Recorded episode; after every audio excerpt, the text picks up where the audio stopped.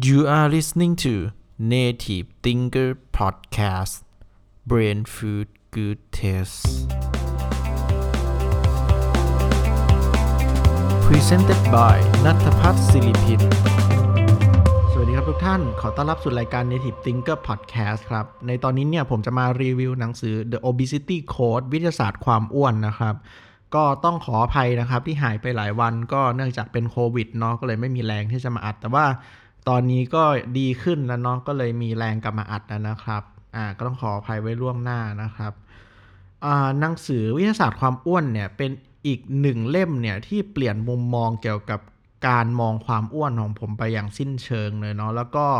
ต้องบอกว่ามันเนี่ยได้เสริมความรู้เกี่ยวกับการทำงานของร่างกายมนุษย์นะครับ ให้ผมเป็นอย่างมากเนาะ ในหนังสือเล่มนี้เนี่ยเขานำเสนอหลักฐานและงานวิจัยนะครับ ที่บอกว่าการที่คนเราเนี่ยเป็นโรคอ้วนเนี่ยมันเกิดจากฮอร์โมนนะครับ แล้วก็ฮอร์โมนนั้นเนี่ยคืออินซูลินนะครับอ่าการที่เราเนี่ยเป็นโรคอ้วนเนี่ยมันเกิดจากการที่ระดับอินซูลินของเราเนี่ยสูงอย่างต่อเนื่องเนาะแล้วมันก็กระทบถึงกลไกในร่างกายที่ทำให้เราเนี่ยสะสมไขมันมากยิ่งขึ้นเนาะดังนั้น การที่เราเนี่ยจะลดน้ำหนักเนี่ยเราต้องควบคุมอินซูลินนะครับไม่ได้ควบคุมเรื่องของ calorie in calorie out เนาะหนังสือเล่มนี้ก็มีการ discuss เรื่องนี้เช่นกันว่ามันไม่ได้มีประโยชน์เลยถ้าเราจะทำแบบนั้นนะครับ แต่ว่าผมเนี่ยก็ไม่ได้จะมาบอกรายละเอียดทั้งหมดหรอกเนาะเพราะว่ามันเยอะมากแล้วก็ผมเนี่ยอยากจะให้เพื่อนๆเนี่ยไปอ่านมันเองนะครับ เพราะว่ามันเยอะมากจริง ๆ แล้วมันละเอียดมากจริง ๆ นะครับ แต่ว่าผมเนี่ย จะเอาบางส่วนที่คิดว่าผมชอบในหนังสือเล่มนี้เนี่ยแล้วก็มาบอกเล่านะครับ โดยในหนังสือเล่มนี้เนี่ยเขานำเสนอแนวคิด 2 อย่างนะครับ ว่าถ้าเราอยากจะลดน้ำหนักเนี่ยเราควรจะโฟกัสที่คำถาม 2 อย่าง อันที่ 1 คือคุณควรกินอะไรอ่าและคำถามที่2เนี่ยนอกจากกินอะไรแล้วคุณควรถามว่าคุณควรกินเมื่อไหร่อ่า เรามาดูอันแรกก่อนนะครับควรกินอะไรเนี่ยเขานำเสนอเป็น 5 ข้อนะครับ ที่เขาแนะนำว่าถ้าเราทำแบบนี้แล้วเนี่ยน้ำหนักของเราจะลดลงเนื่องจากอินซูลินโดยรวมของเราเนี่ยลดลงนะครับอันที่1เนี่ยลดการบริโภคน้ำตาลที่เติมในอาหารและเครื่องดื่มเนาะก็ต้องบอกว่าน้ำตาลที่เรารับประทานเข้าไปเนี่ยมันจะเป็นกูโคสฟักโตสหรืออะไรก็ตามเนี่ยมันเนี่ยมีผลกระทบโดยตรงกับระดับอินซูลินของเราเนาะแล้วเป็นเขาเรียกว่าอะไรอะ ตัวร้ายที่จะทำให้ระดับอินซูลินของเราเนี่ยเพิ่มขึ้นสูงอย่างเห็นได้ชัดเลยนะครับ ดังนั้นถ้าเราเนี่ยลดการบริโภคน้ำตาลได้เนี่ยทั้งในเครื่องดื่มเนาะแล้วก็ในอาหารเนี่ยจะทำให้น้ำหนักของเราเนี่ยลดลงได้นะครับอ่าอันที่ 2 คือลดการบริโภคธัญพืชขัดสีเนาะอ่าธัญพืชขัดสีเนี่ยก็คือการที่เราเอาธัญพืชเนี่ย ไปผ่านกระบวนการแปรรูปต่างๆนะครับจินตนาการก็คือเอาข้าวสาลีไปโม่โม่โม่โม่โม่เนาะแล้วก็เอามาทำเป็นแป้งหรือเอามาทำเป็นเค้กหรือเอามาทำเป็นก๋วยเตี๋ยวอะไรก็ตามเนี่ยที่ผ่านการแปรรูปเนาะไอกระบวนการแปรรูปเหล่านี้เนี่ยมันทำให้ structure หรือว่าสิ่งที่ดีของธัญพืชเหล่านี้เนี่ยหายออกไปนะครับ ไม่ว่าจะเป็นเส้นใยหรือวิตามิน หรืออะไรก็ตามเนี่ยแล้วเหลือแค่คาร์โบไฮเดรตที่สามารถดูดซึมง่ายของร่างกายเนาะดังนั้น มันไม่ได้มีประโยชน์อะไรเลยนะครับ นอกจากที่ทำให้เราได้พลังงาน และทำให้อินซูลินของเราเนี่ยเพิ่มสูงขึ้นเนาะดังนั้นถ้าเราเลี่ยงการบริโภคธัญพืชขัดสีได้เนี่ยก็จะทำให้ระดับอินซูลินของเราต่ำแล้วก็ทำให้น้ำหนักเราลดลงในระยะยาวนะครับอ่าอันที่3นะครับให้บริโภคโปรตีนแต่พอเหมาะนะครับเขาบอกว่าโปรตีนเนี่ยสำคัญนะครับ ไม่ควรจะตัดออกจากมื้ออาหารควรจะ balance นะครับ อยู่ที่ประมาณ 20-30%ของแคลอรี่โดยรวมเนาะซึ่ง โปรตีนที่แนะนำเนี่ยคือโปรตีนจากธรรมชาตินะครับ คือโปรตีนจากปลาหมูวัวเป็นต้นเนาะ แต่สำหรับโปรตีนผงและแท่งเนี่ยที่ผ่านการแปรรูปมาเนี่ยก็ไม่แนะนำให้กินนะครับ เพราะว่า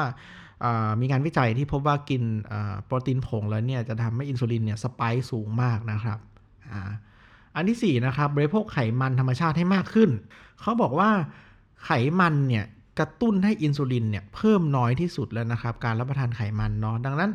เราเนี่ยควรจะรับประทานไขมันธรรมชาติเนี่ยมาก ๆนะครับ แล้วมันมีประโยชน์กับร่างกายมาก ๆเลยนะครับ ไม่ว่าจะเป็นน้ำมันมะกอกน้ำมันตับปลาอะโวคาโด น้ำมันไขมันจากสัตว์เป็นต้นนะครับ ซึ่งก็มีงานวิจัยมากมายที่สนับสนุนว่าการรับประทานพวกนี้เนี่ยเป็นประโยชน์กับร่างกายมาก ๆนะครับ ในทางกลับกันเนี่ยน้ำมันที่ผ่านการแปรรูป เช่น น้ำมันพืชเนี่ย สร้างผลเสียให้กับร่างกายนะครับ ไม่ว่าจะเป็นการก่ออาการอักเสบในร่างกายเนี่ยซึ่งจะนำมาสู่อาการของเส้นเลือดหัวใจตีบนะครับเขาไม่แนะนำให้กินนะครับเช่นน้ำมันพืชเป็นต้นเนาะหรือว่าอะไรก็ตามที่เป็นน้ำมันที่ผ่านการแปรรูปอย่างหนักหน่วงนะครับ อันที่5นะครับบริโภคเส้นใยและน้ำส้มสายชูให้มากขึ้นนะครับเขาเนี่ยมีงานวิจัยพบว่า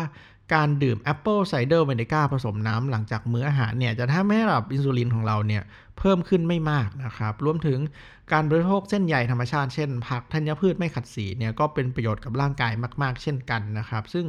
ก็แนะนำให้เรารับประทานนะครับ หลังจากเรารู้ว่าเราเนี่ยควรจะรับประทานอะไรแล้วเนี่ยคราวนี้มาอยู่ที่เราเนี่ยควรจะทานเมื่อไหร่ด้วยเนาะอ่าเขาบอกว่าคนเราเนี่ยเข้าใจผิดเสมอมานะครับว่า ควรจะคิดแต่ว่าจะกินอะไร แต่